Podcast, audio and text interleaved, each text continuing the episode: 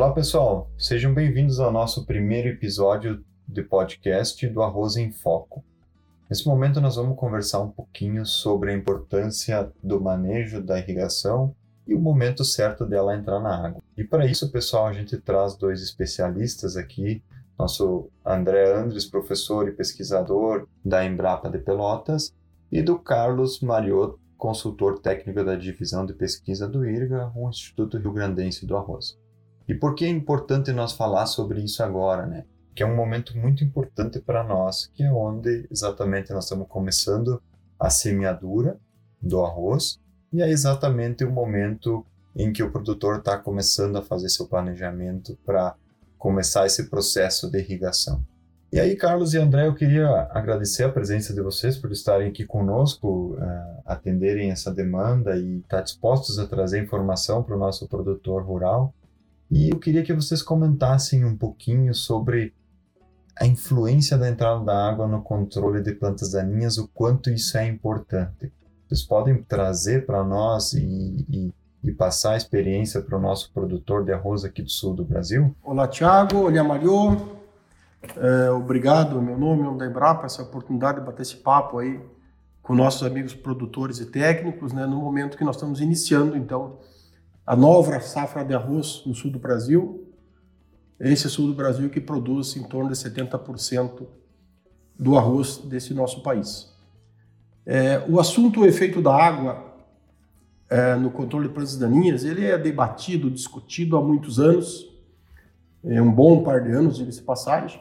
O Mario tem acompanhado também, é, o IRGA com muitos trabalhos, a Embrapa, a EPAGRE, as universidades que nos acompanham e também as empresas é, que têm produtos e que avaliam muito também a performance desses produtos em função de todo esse manejo d'água. Então, esse primeiro tópico, né, que o que, que a água contribuiria no controle, a água é o que se diz assim nos bancos escolares e os próprios produtores dizem há muitos anos, né, Tiago? É o complemento da ação do controle de plantas daninhas que nós executamos quando estamos usando o herbicida. Quando é que usamos o herbicida? Seja antes da da, da emergência da lavoura do arroz, ou quando fizemos um controle em pós-emergência, e vamos falar aqui do capim-arroz, que é a principal planta daninha nos nossos arrozais. Então, no momento que nós estamos fazendo uma aplicação, no momento adequado, é, três folhas, quatro folhas do capim-arroz, já vamos adiantando um pouco do nosso bate-papo, até para o Mario me ajudar, nós estamos hoje indicando, né, a recomendação oficial da pesquisa do Brasil recomenda uma brevidade em entrar com essa água na lavoura, de forma a complementar então a ação do herbicida, aquela planta que recebe herbicida, ela começa seu, todo o seu, eh, o seu crescimento e tentando aquela metabolização do produto, e nós temos uma lâmina de água que vai ser formada e ela vai atuar então em suprimir também aquele crescimento. Então, eh, muitos dizem, né, a água é o melhor herbicida, né? Sem dúvida nenhuma, ela ajuda muito esse o controle completo, vamos dizer assim, total, da ação do herbicida. E antes de passar para o Mario, eu, eu diria né, que este atraso da água, se nós não discutirmos mais adiante, o atraso da entrada da água na lavoura, que acontece muito, e nós vamos falar mais adiante de algumas implicações né, desse desafio do produtor, este atraso ele tem prejudicado a eficiência desses produtos. E às vezes as pessoas consideram que o produto é ineficiente. Eu diria assim, se um produto na, na pesquisa ele está funcionando bem, é porque em algum momento nós técnicos, nós produtores estamos falhando em dar condições para que esse produto atinja aqueles números obtidos é, anteriormente. E para finalizar, assim, um número né, mais recente que nós temos aqui, nós temos perdas aí de 8 a 11% na eficiência de controle quando nós atrasamos a entrada d'água. Mario, passo a bola para ti um pouquinho. Obrigado, André. Saudar o colega André, o Tiago, agradecer a Corteva pelo convite, saudar a todos os produtores de arroz aí do, do nosso sul do Brasil aí, né? Como o André falou, a importância que nós temos dentro do cenário nacional de produção. Né? Estamos iniciando aí uma nova safra e desejar aí a todos um sucesso, né? Nessa, nessa nova nessa nova empreitada aí que, que, que nada fácil é uma, uma uma, conduzir uma lavoura de arroz, como todos sabem, né? E esse tema, a questão da irrigação, de fato, ele é importantíssimo dentro do cenário de manejo da lavoura de arroz, né? Há, há muitos anos, como o, André, como o André citou, já vem sendo feito estudos em relação a esse ponto.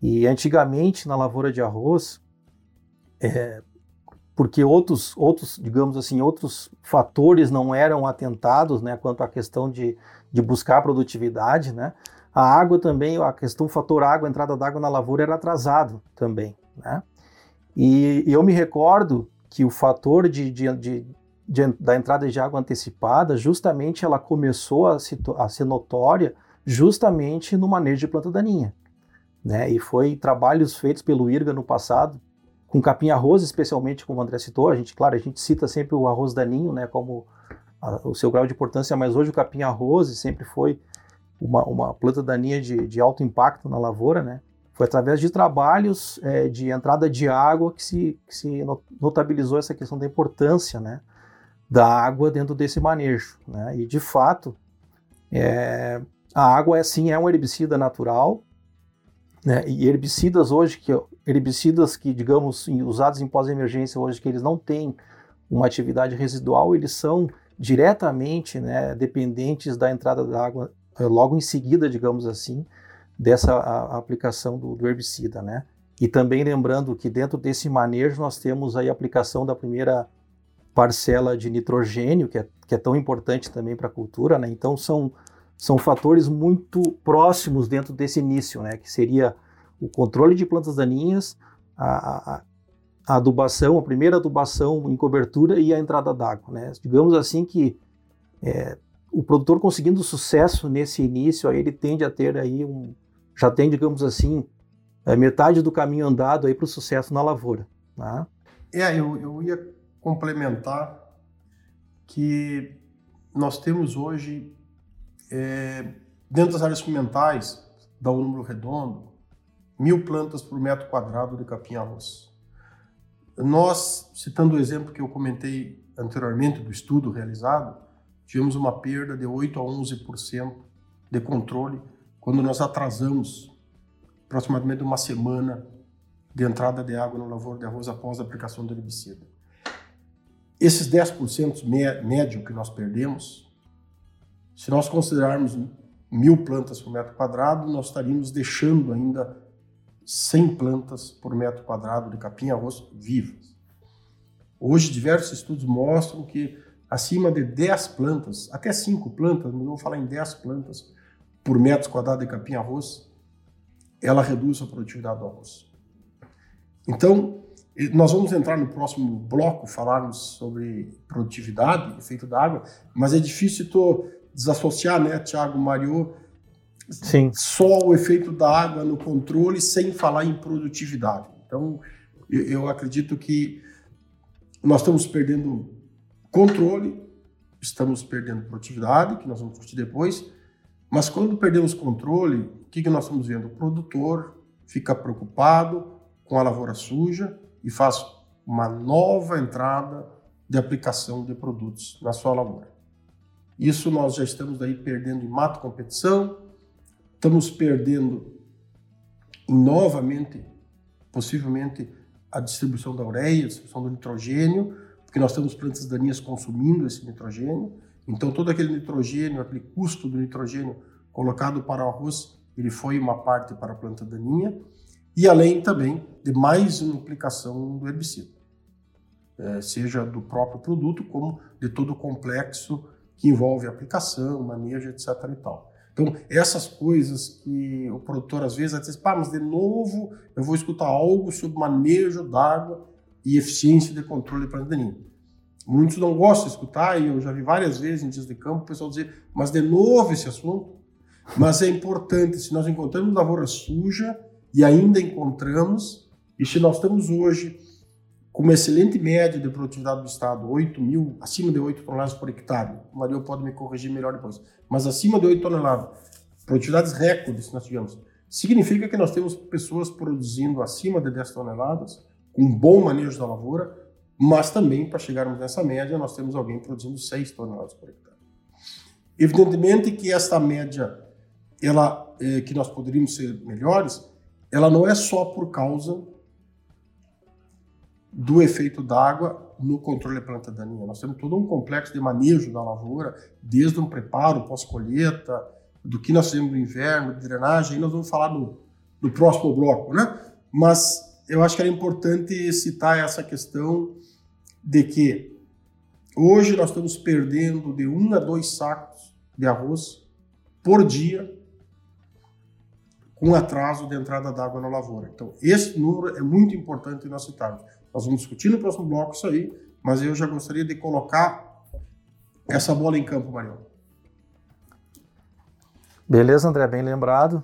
Né? Eu acho que, sem dúvida, né, essa questão é primordial. Né? E eu gostaria só de chamar a atenção também que hoje nós estamos, é, já viemos de anos também, sofrendo com a questão da resistência de plantas daninhas. Né? Então, é, esse fato por si só já se faz necessário produtor ter mais atenção ainda na questão do manejo d'água. Né? Como o André falou aí, uma, uma, população alta que temos, já temos muitas lavouras com populações altas de plantas daninhas, especialmente do capim-arroz que foi citado, né, que é uma planta altamente competitiva, né? Então, é, vejam que 5, 5, 10 plantas, como o André falou, já impactam a produtividade. Então, a gente tem que buscar, sim, eu tenho dito isso já em algumas ocasiões, que hoje a busca de, de, de controle tem que ser o 100%, né? O produtor tem que buscar o controle de 100%. Né? Já foi, do, no passado se discutia a questão de dano econômico, de nível de dano econômico, né?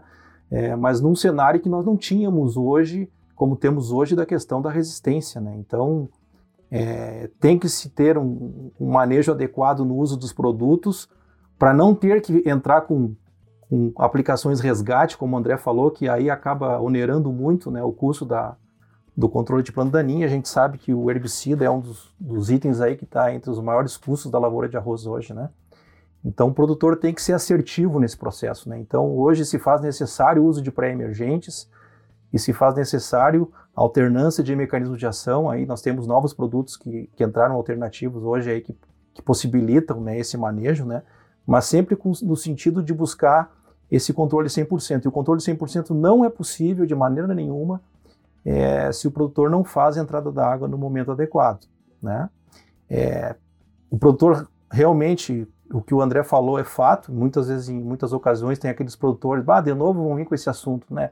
Pode ser aquele produtor que já está bem, que ele já está bem organizado, né, né no sistema produtivo, na questão de manejo d'água, né? Mas a gente vê ainda muito problema, por incrível que pareça, né? Isso é um processo que já vem de quase 20 anos se batendo nisso, né? Mas ainda nós vemos em nível de lavoura ainda muitas falhas na questão de manejo d'água, né? E, e, e, por vezes isso acaba acarretando é, no, mau, no mau controle de plandaninha, né, a ressurgência de planta daninha, escape, e aí aumentando ainda mais esse problema da resistência que é tão sério também. Né? Então, mais esse ponto também para destacar na questão da importância do, do manejo d'água. Né?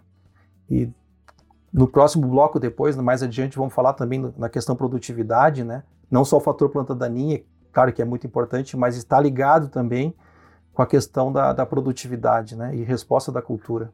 Bom, Carlos e André, então é, a gente viu como é importante né, a questão da entrada da água no manejo de planta daninha e é difícil nós é, separar o controle da planta daninha do, da interferência sobre a produtividade. E agora eu queria que vocês comentassem um pouquinho o quanto isso pode interferir na produtividade da lavoura. Vocês podem trazer para nós um pouquinho mais sobre esse assunto e o quanto isso pode interferir? Bom, é, Acho que eu posso começar aqui falando, pessoal, dessa importância, além da questão do manejo de planta daninha que a gente já abordou aqui, né, nesse início de conversa, é, nós temos alguns números assim de, de, trabalhos que nós fizemos ao longo dos anos aqui no IRGA. É, isso lá no início uh, do processo, quando a gente quando se possibilitou, digamos assim, uma melhoria do manejo na lavoura, quando se possibilitou o controle do, do arroz vermelho, né, particularmente, facilitou ao produtor é, integrar outras práticas para melhorar a sua produtividade. Né? Daí a gente cita, em primeiro lugar, a época de semeadura, a questão da adubação também, né, que antigamente se usava pouco adubo, é, se pôde incrementar então a questão da adubação e, e hoje é sabido a resposta do arroz à adubação. Né? E, e, nesse processo a entrada d'água ela é muito importante, né? porque ela favorece, digamos assim, a questão da auto, autocalagem, né? que a gente que se chama. Né? Ou seja, culturas de sequeiro, a, a correção de, de, de acidez do solo, por exemplo, é necessário fazer a calagem. Né? Na cultura do arroz irrigado, ela tem essa particularidade, então, da, da água, da entrada d'água, favorecer uma autocalagem né, para elevar o pH ao nível de 6, que favorece as plantas. Né? Então, esse processo químico que acontece de redução é, no solo. Né? E, e, e, além da autocalagem, também a liberação dos nutrientes mais facilmente. Esse é um processo que, após a entrada d'água, leva em torno de quatro semanas, né? em média, um pouquinho mais, um pouquinho menos. Né? Então, é, nesse aspecto, é muito importante na questão para favorecer a planta né, de arroz. Tá? É, nós temos estudos no passado, por exemplo, que a partir da terceira e quarta folha, por que, que é importante? Né? A gente sempre fala, o produtor como diz, ah, mas de novo esse assunto, né? mas é importante sempre relembrar por que terceira e quarta folha. Né? Na, a partir da quarta folha do arroz começa a emissão de perfilhos, começa o perfilhamento. Né? E a planta, nesse processo, ela necessita, é, digamos, estar numa, numa questão de, de um status tanto nutricional, né, é, quanto da questão da própria água, favorecer esse processo, né, para ela emitir os perfilhos, que os perfilhos vão ser as futuras panículas, né, que são muito importantes dentro da produtividade, né, faz parte dos componentes do rendimento, né. É, então, esse processo químico que acontece né, é muito importante. A gente tem estudos aí que a partir da terceira e quarta folha, a cada 10 dias que atrasa a água, né, estudos feitos há mais de 10 anos atrás, se tinha aí uma perda em média de uma tonelada por hectare, ou seja, é, se o produtor atrasasse essa, essa entrada d'água a partir ali da terceira, quarta folha em 10 dias, ele perderia uma tonelada de produtividade, com 20 dias perderia duas toneladas. Isso é variável, pode ser um pouco mais, pode ser um pouco menos, dependendo da situação. Né? É, a questão também da, da da água, um aspecto muito importante também é a pressão que se tinha sempre na questão ambiental, né? Eu acho que isso a gente vai falar um pouco depois, que, que, que vale, vale ressaltar também o avanço também da eficiência do uso da água, ou seja, né? Se está conseguindo produzir mais com menos quantidade de água. Né? No passado, é, por exemplo, para cada quilo de arroz produzido, se consumia aí é, é, é, de 14 a 16 mil metros cúbicos por hectare, em produtividades baixas na época, lá que atingiam 4 a 5 toneladas. Isso estou falando lá nos anos 80, até os anos 80, né? Por exemplo, então a gente tinha aí para cada quilo de arroz aí 4 metros cúbicos. Hoje se consegue produzir, em média, para cada quilo, um metro cúbico ou menos, né? menos é, água para se produzir um quilo de arroz. Então foi um grande avanço aí na, no ponto de vista tanto genético é, mas muito também de manejo da lavoura, né, com, com essa entrada precoce, né, associado a outros fatores de manejo, como, como eu já citei, a época de semeadura também é muito importante nesse processo, né. Então, é, é são pontos que tem que sim sempre, sempre ser ressaltados, né. E uma outra questão também, assim, que, nós vemos uh, estudando agora, vem sendo feito estudos aqui pelo IRGA, de antecipar ainda mais essa água, né? Ao invés de V3 começar com já na primeira folha, tem alguns estudos recentes aí com bastante sucesso e inclusive melhorando bastante, consideravelmente a questão do manejo de planta daninha. Claro que que é uma situação ainda em estudo, não está sendo recomendado e para ser utilizado na lavoura depende de muitos fatores, né, como o local, a topografia, a época de semeadura, a situação, né, a situação do produtor, enfim, para poder adequar esse manejo, né, de antecipar ainda mais.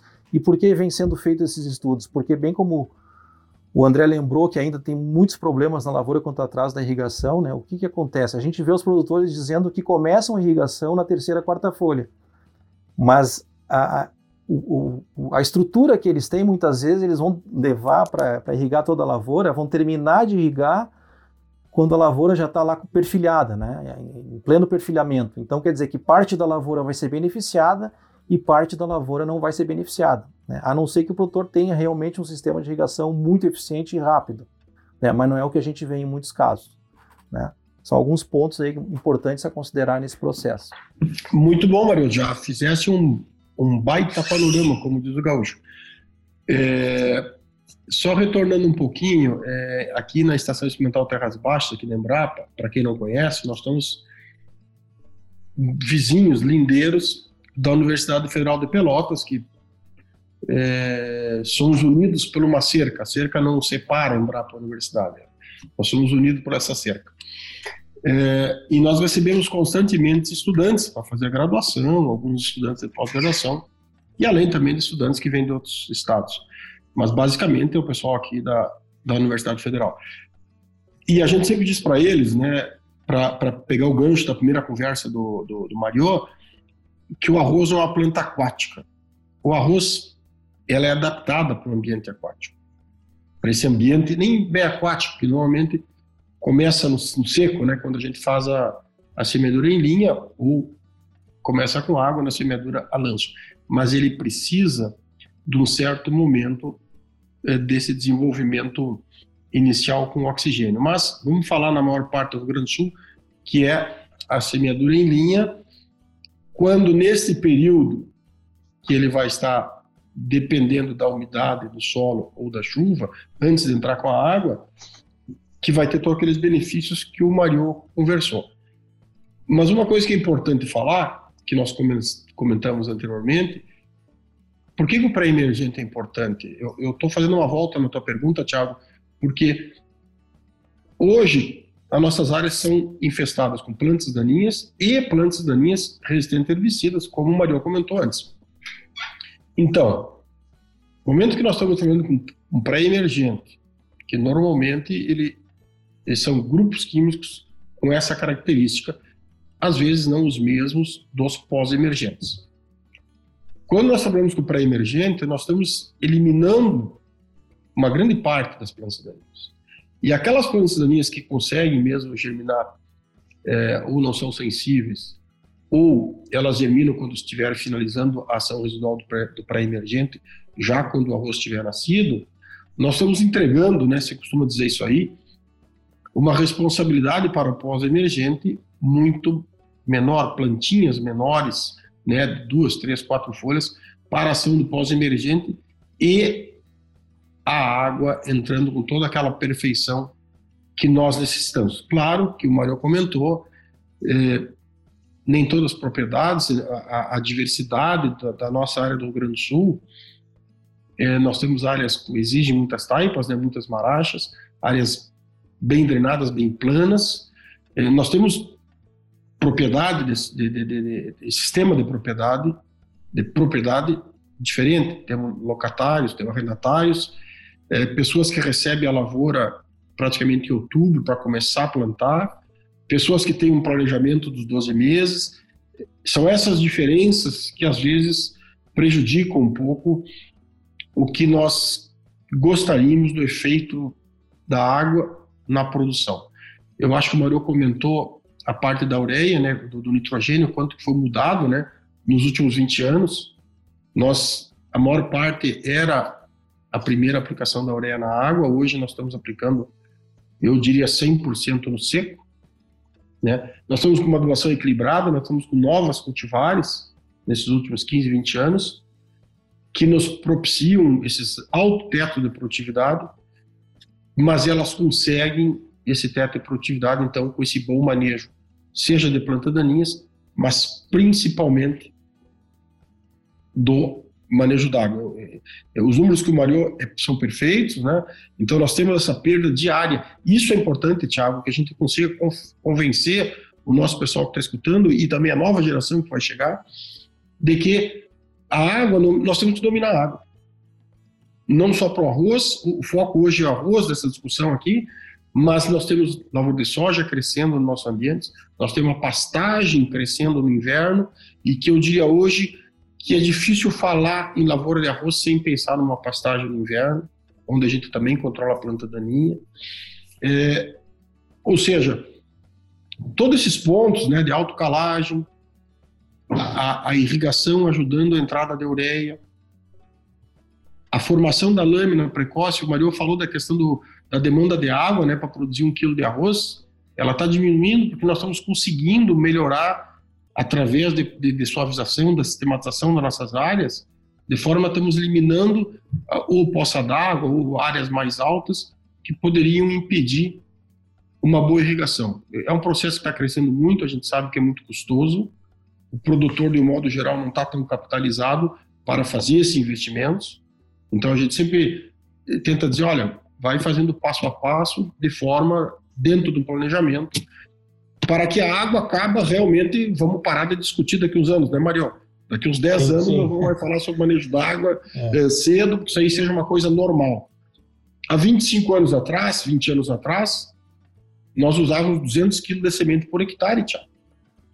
Você lembra, Mario? 25 anos atrás, mano, era 200, 250 quilos semente por hectare. Hoje, sem contar os híbridos que usam abaixo de 50 quilos por hectare, nós estamos trabalhando com 60, com 80, com 90 quilos de sementes por hectare poderia falar em plantas por metro, etc e tal, mas vamos falar um número assim que nós entendamos melhor.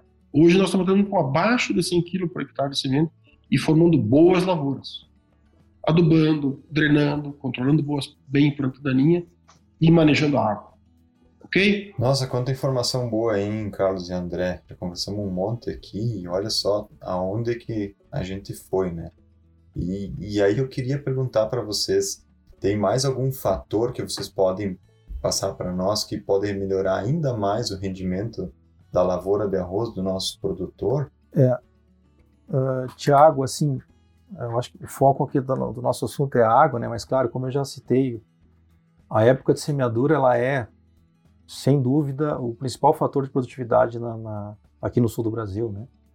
Não adianta nada o produtor investir em adubação, fazer até o controle de plantaninha adequado, e entrar com a água no momento certo se ele planta tarde. Né? Então, todas as coisas estão interligadas, né? Então, é, é, até porque assim a época de semeadura de, no momento certo, quanto mais cedo ele planta, ele tem uma condição de umidade do solo mais adequada e tende a demandar menos água né, na lavoura. Quanto mais tarde, geralmente tu tem menos chuva, o solo está mais seco, tu tem mais eva evaporação, né? Então tu já tem mais perdas né, no sistema, né? Tu já tem mais perdas de água no sistema, né? É, do que no, no, no, cedo. No cedo, como eu falei, isso tem, tem, mais umidade, tu tem, vai demandar menos água para formar a, formar a lâmina. Muitas vezes no plantio fora de época, o produtor, dependendo do ano, vai ter que é, demandar banhos, né? E um banho para nascer lavoura, a gente já sabe aí quanto de água vai, né? São alguns fatores que ainda acontecem, por incrível que pareça, ainda acontecem, né? Mas melhorou muito. Antigamente era muito pior. Né? É, e, e, e, como já foi citado aqui por, por André, por mim aqui, né, muitas vezes o produtor fala, ah, mas de novo vocês com esse assunto, mas gente, recentemente aí eu já andei em lavoura, por exemplo, agora em algumas situações vem se usando o politubo, né, é uma nova, é, é uma ferramenta eu acho que interessante, que ela pode agilizar a questão da irrigação e até na economia de água, mas eu vi um caso, por exemplo, de um produtor que foi usar o politubo, que ele já estava com a sua lavoura estabelecida, né, o arroz, digamos, ali com, com duas folhas, né, quase três folhas, e recém estavam distribuindo aqueles politubos na lavoura. Então, quer dizer, até eles distribuir, até eles começar a irrigar, já se foi. Então, esse é um ponto assim que sempre foi também chamado a atenção. O produtor, quando ele vai começar a semear a lavoura, né, e aí, claro, aí entra todos esses fatores que o André levantou bem, a questão da, da que 60% da nossa lavoura aqui no Rio Grande do Sul hoje é de é, não, não são os próprios é, não são os, os, proprietários, né? São arrendatários, né? Muitas vezes o cara está esperando o proprietário entregar a área, enfim. Mas independente da situação, né? É, é importantíssimo que o sistema de irrigação já esteja todo adequado, pronto para irrigar a lavoura no momento que se começa a semeadura. Né? Não dá para o produtor começar a semeadura, já está em, em processo pleno de semeadura e depois que ele vai ver se está tudo ok com o sistema de irrigação dele. Né? Então, é, é, é, muitas vezes isso acaba né, atrasando a entrada de água na lavoura por causa dessa, digamos assim, uma, uma, um problema de gestão, organização mesmo, organizacional dentro da propriedade. Né? Então, isso ainda ocorre. Né, ocorre. A gente tem produtores muito organizados que começam a semear sua lavoura e já estão com todo o sistema pronto, mas ainda temos essas situações. Perfeito, Mario. Lembraste bem da, das mangas flexíveis brancas, né, que estão invadindo as nossas lavouras e, e, do modo positivo, creio eu. Sim. E na estação experimental nós nós estamos até alguns canais nós estamos fechando, né, e para usar é, as mangas, né, os politubos, de forma a diminuir áreas para limpeza, né? Temos dificuldades também de mão de obra, então quanto menos área, esses canais são difíceis de manter dentro de uma área experimental. Imagina dentro de um produtor que são áreas bem maiores e precisam de constante manutenção. Então, sem dúvida nenhuma, tu falaste é perfeito. O produtor que conseguir organizar seu sistema de irrigação no inverno, né, período frio, antes da semeadura do arroz, já tem assim um grande passo à frente, o, o Thiago, de quem vai organizar como esse cenário que o Mario comentou. Bom, eu acho que entendemos muito bem, né, a importância e como isso pode afetar a renda do produtor, né? A conversa, tudo que vocês comentaram aqui, Carlos e André, o, o quanto isso pode interferir, né? É, ou seja, é, e o assunto principal, né, que é a entrada da água no manejo da cultura do arroz, é um dos fatores mais importantes para garantir a produtividade. Só que aí vem um outro ponto, né, que é nós conseguir fazer isso dar certo no campo. Vamos continuar com a nossa conversa aqui para passar um pouquinho mais de orientação para o nosso produtor de arroz. E aí eu queria que vocês comentassem um pouquinho sobre o que ele deve fazer para que a entrada da água na lavoura ocorra no período indicado pela pesquisa e quais são os principais desafios de fazer esse manejo acontecer no momento mais indicado aí. Isso é, é também é muito importante, né? Como a gente já comentou, que aí vai da gestão, né, de fato, do, do produtor, né. É, o produtor ele tem que ter uma, uma, uma, organização tal que, à medida que ele começa a semeadura da sua lavoura, ele tem que estar tá com o sistema de irrigação ok, né. Ele não, não pode semear a lavoura para depois. Isso acontece ainda, né? Como a gente citou, isso infelizmente ainda acontece, né? Então ele tem que estar com o seu sistema todo ok, as, as suas bombas funcionando, né, os seus levantes né, funcionando, né? E quando ele começa a semear a lavoura, quando chega no momento, porque dependendo da época, né, essa lavoura pode se estabelecer mais rapidamente, e aí mais rápido também vai, vai ter a necessidade de entrada da água, né? Então, eu acho que passa muito por aí. E claro que o sistema de irrigação, quando a gente fala também, não é só pensar a água entrando na lavoura, né? é lá do início, né? aí passa por, por, pelo sistema de canais, enfim, é, amenizar todas as perdas possíveis. Né? Então a limpeza de canais, o André citou anteriormente também a questão do trabalho durante o inverno, né? de manter esses canais limpos, né? limpeza de canais e, e sistema de drenagem também é importante, né? para se poder trabalhar melhor com esse manejo da água dentro da lavoura. Tá? Então passa por aí. No meu ponto de vista, acho que passa por aí principalmente a questão de gestão, organização do produtor, né, para ele ter é, a condição de entrar água no momento certo. Né? É, oportuno, Mario, esse teu comentário é sobre a, a, gestão e o planejamento do sistema de irrigação, que nós precisamos, né, e recomendamos sempre que o produtor tenha trabalhado no inverno pensando nisso aí. Nós temos que lembrar também esse tempo que tu falaste o produtor inicia, inicia a irrigação com três, quatro folhas do arroz, ele precisaria terminar essa irrigação em sete dias, mas ele não termina. Ele não consegue chegar até o fim da lavoura num período hábil, de forma que ainda o herbicida esteja fazendo efeito. Com isso, novos fluxos de plantas daninhas ou até um rebrote daquelas plantas daninhas podem ocorrer. Sendo isso, sendo assim, é, faz necessário do produtor investir novamente na lavoura para controlar esse novo fluxo de plantas daninhas. Isso poderia reduzir, é, poderia ser minimizado é, nesse planejamento da irrigação, das entradas, dos politubos que tu falaste, Mario, é, e principalmente, pessoal, da velocidade né, que nós precisamos que as águas entrem na lavoura. Hoje nós não estamos dizendo que a água tem que ser muito funda, mas ela tem que entrar rápido na lavoura para formar aquela primeira lâmina que vai incorporar a ureia, que vai complementar a ação do herbicida e principalmente, pessoal, não podemos desperdiçar água. Por quê? Estamos vindo de um verão seco, de um inverno com poucas chuvas.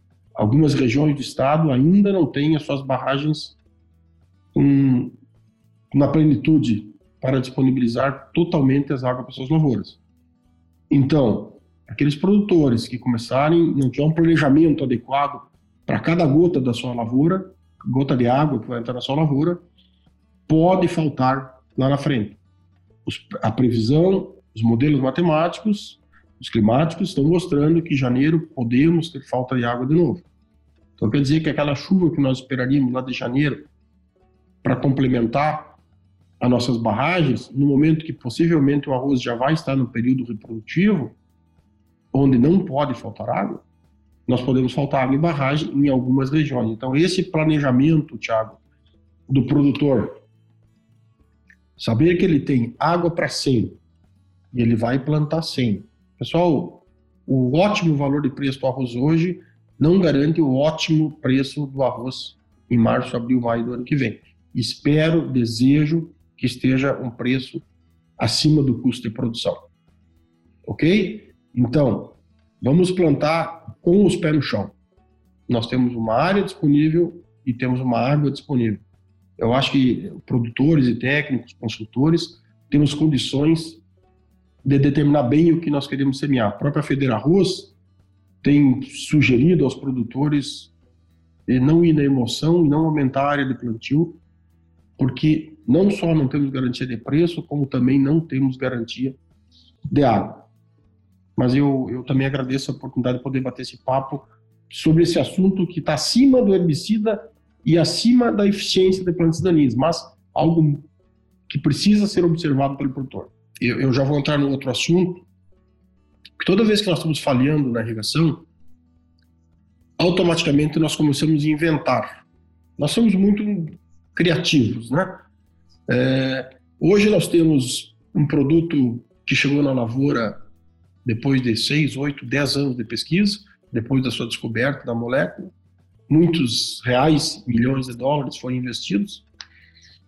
A pesquisa, tanto privada quanto pública, teve acesso, avalia o produto, o produto é eficiente para aquela condição.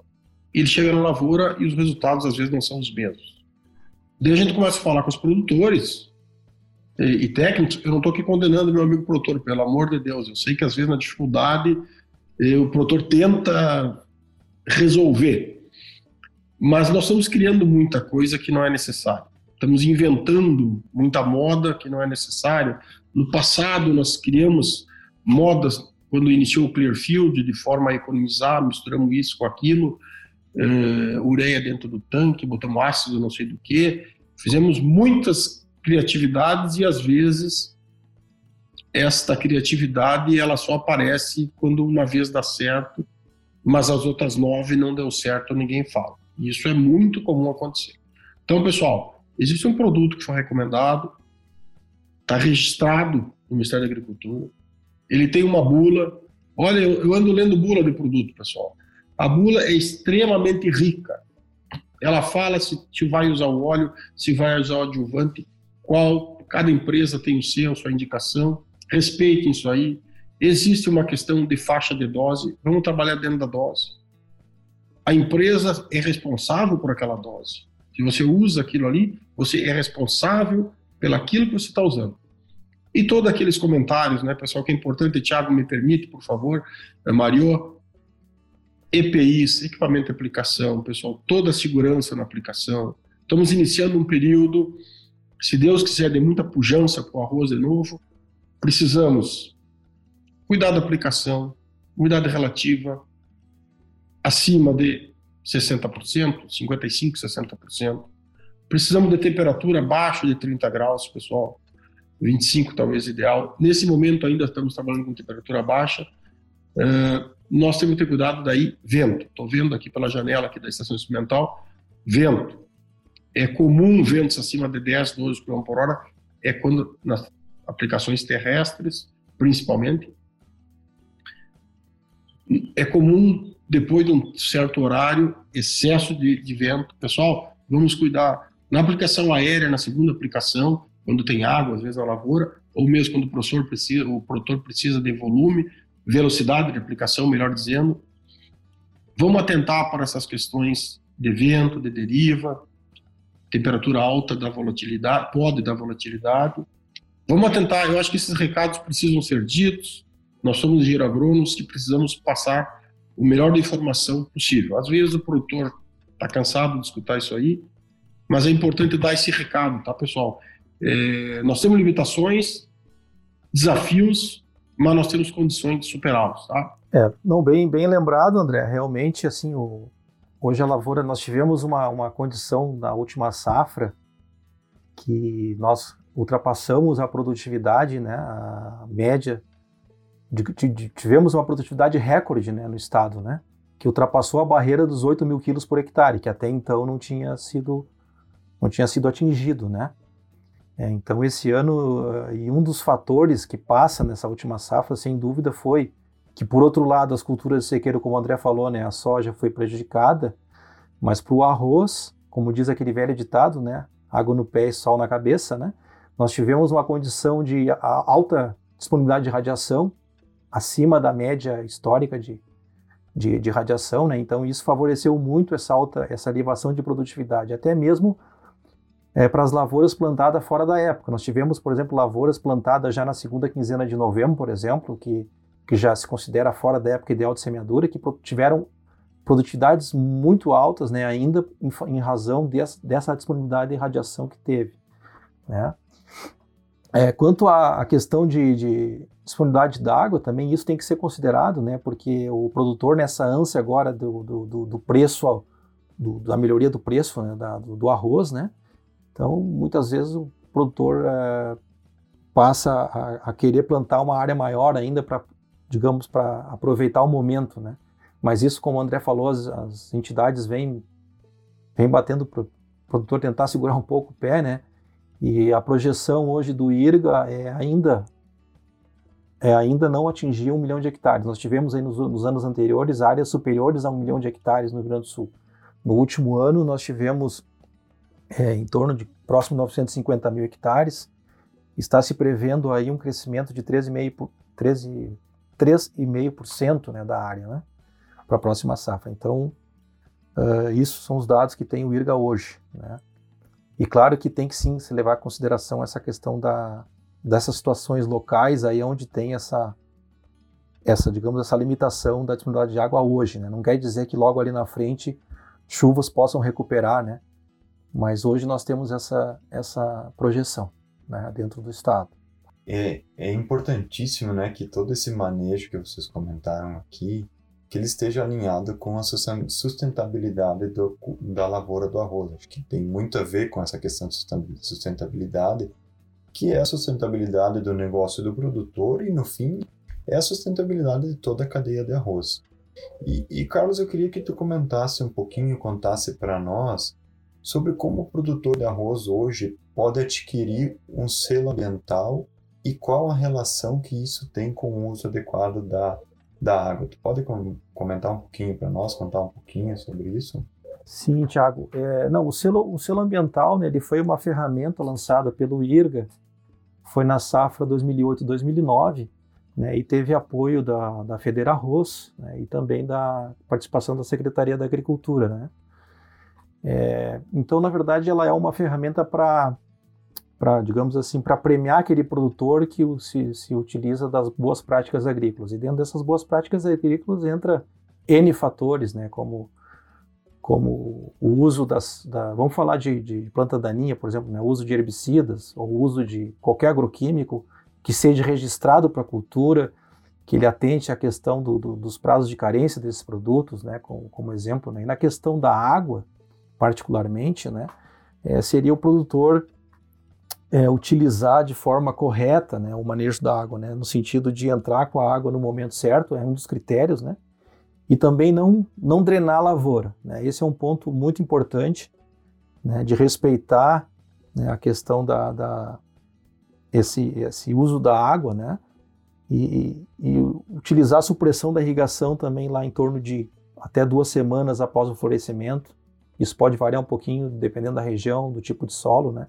Mas até duas semanas ali após o florescimento já é o suficiente para se manter laminado d'água. O produtor pode ali suprimir a irrigação. Né? O mais importante nesse processo todo é ele não é, é, não é, é, é retirar a água da lavoura durante o período da safra, né? seja no qualquer sistema de, de semeadura que ele esteja usando, seja no pré-germinado como no sistema de semeadura no seco. Né? Então esse é um critério muito importante dentro desse, do selo ambiental, né, para o produtor adquirir o selo ambiental. E, e um dos, dos, motivos também que levou a isso, né, Tiago e André, porque A lavoura ela foi e vem ainda sendo sempre batida muito, né, como a lavoura de arroz, né, como altamente impactante ao meio ambiente, né?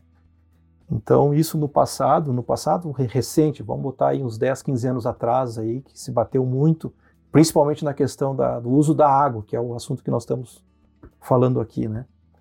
Então havia, digamos assim, esse conflito aí com, com, com digamos assim, com as cidades, né? Vamos falar do, do, meio urbano aí que utiliza água também, enfim.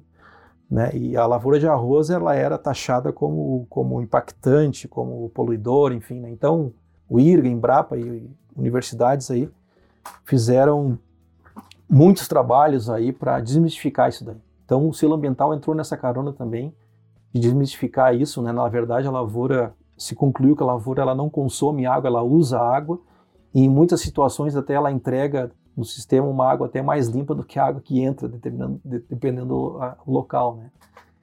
É, então seria nesse sentido aí, né, o, a relação do selo ambiental com a, com a questão da, do, do uso da água, né? Seria o cuidado do produtor ter desse manejo correto da água, né? De não drenar a lavoura, porque no, momento se ele retira água da lavoura, essa perda de água está levando o solo, está levando nutrientes, pode estar tá levando resíduo de, de agroquímicos, né?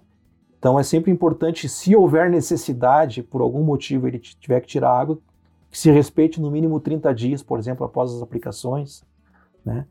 E isso tudo produtor ele, ele adquire né, para esse ambiental aí com, com, com vistorias, né? Com, é, são, o IRGA, os técnicos do IRGA são realizam as vistorias nas propriedades, né? Para ver se o produtor tá, atende todos os critérios lá, todas as exigências para ele adquirir o selo. E esse selo vai proporcionar a ele, digamos assim, um reconhecimento, né? Que ele, que ele respeita, que ele tem um respeito pelo ambiente e ele atende às boas práticas agrícolas, né? Então seria mais nesse sentido. Mario, é, para ajudar, é, só essa tua, essa tua fala final a respeito dessa, dessa sustentabilidade, eu acredito que seja importante e, e que quem tem a decisão de que fazer na sua lavoura é o produtor. É, se precisa usar mais produtos, mais adubo, mais semente, mais água, é o produtor que tem a decisão. Então, ele hoje tem muitos canais, é, seja distribuição, seja consultores, seja empresas públicas e privadas, para tomar uma decisão. É, então, isso ajuda muito né, em colaborar para desmistificar esta questão de que a lavoura de arroz ela pode ser poluidora. Nós sabemos que não é. Há muitos anos, o IRGA fez muitos trabalhos mostrando né, Muitas vezes a água que sai da lavoura ela é melhor que aquela que entra, isso está provado, publicado, né? Mas isso o produtor nos ajuda muito se ele fazer, atuar naquilo que está recomendado, que está registrado em bula dos produtos. Se os produtos falam do intervalo de segurança, nós temos que respeitar esse intervalo de segurança. Se o produto fala na faixa de dose, nós temos que trabalhar naquela faixa de dose todos os cuidados relacionados à, à aplicação, os equipamentos de proteção, todas as questões ambientais, temperatura, umidade, velocidade do vento, precisamos respeitar. É, tríplice lavagem existe na bula, existe na lei e nós precisamos respeitá-las. Então, o produtor é que toma essa decisão de colaborar conosco, entendeu? Então, é só para te ajudar, uh, nesse final, uhum. eu acho que é importante nós também sempre colocarmos esse recado, né?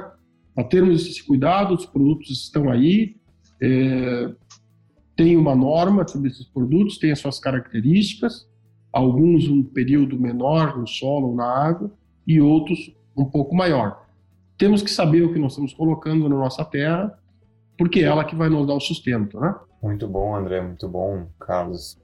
A é, conversa tá boa, né? Mas infelizmente está chegando ao, ao fim a nossa conversa.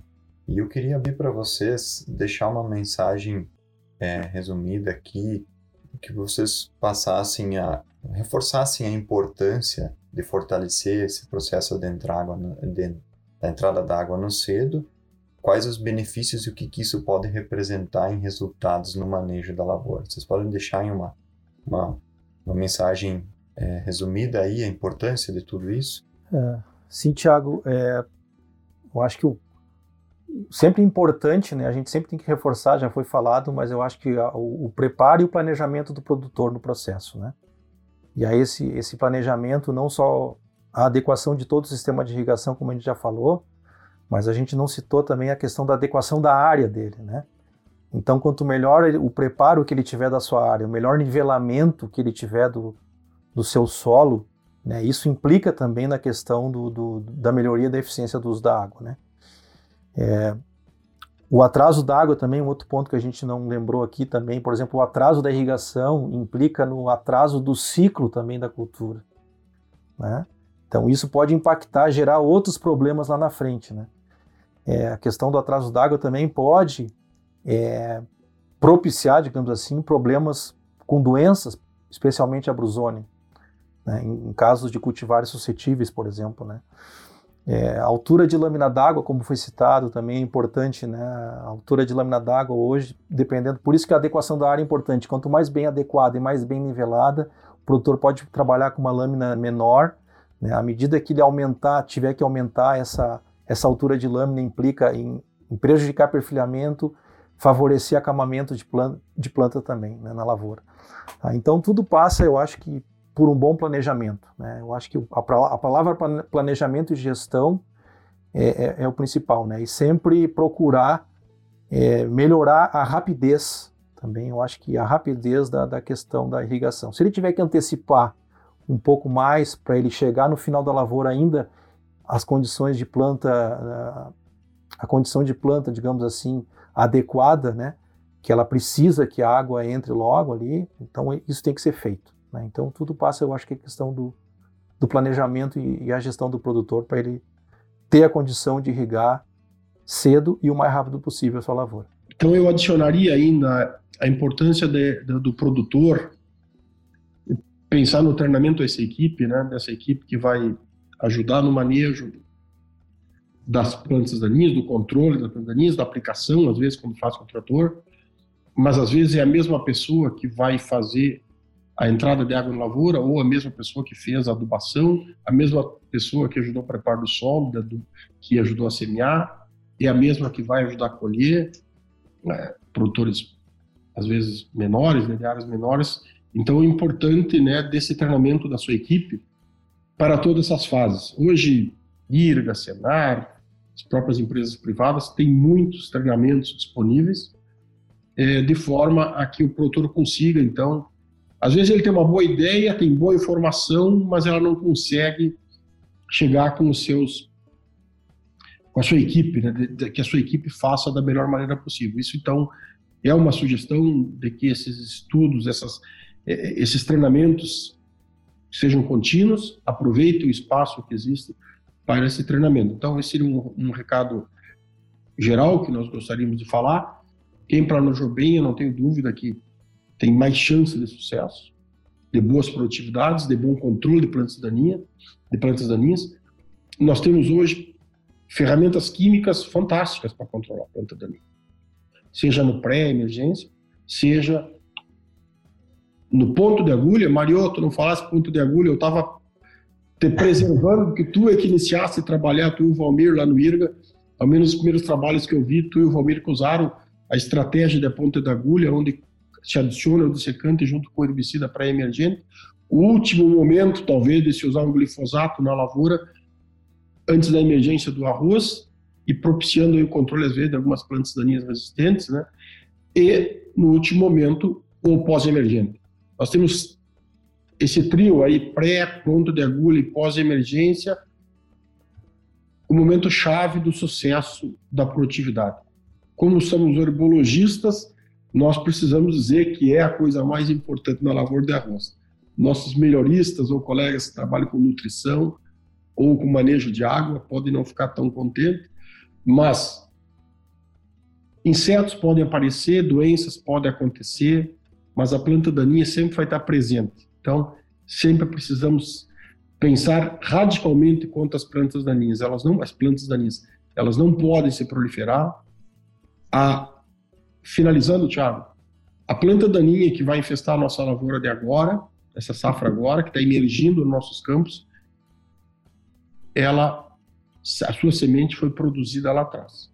Em algum momento nós falhamos e deixamos ela produzir sementes, aquela planta da safra passada. Então, este ano, nossa meta qual é? Não deixarmos as plantas daninhas produzir sementes e reduzir a infestação para a safra que vem. Isso é uma grande, talvez, utopia, mas ela deve ser o objetivo. Conheço boas produtividades, pessoal que tem é, bom manejo da lavoura e que tem baixas infestações. Por quê? Eles trabalham continuamente sobre plantas daninhas, até na pré-colheita, fazendo arranquio manual ou usando outra estratégia. Ok? Então, o meu recado é, seria treinamento de pessoal e usar as fases da lavoura, respeitar as fases do arroz para usar as tecnologias no momento adequado, sem inventar que nós não precisamos inventar.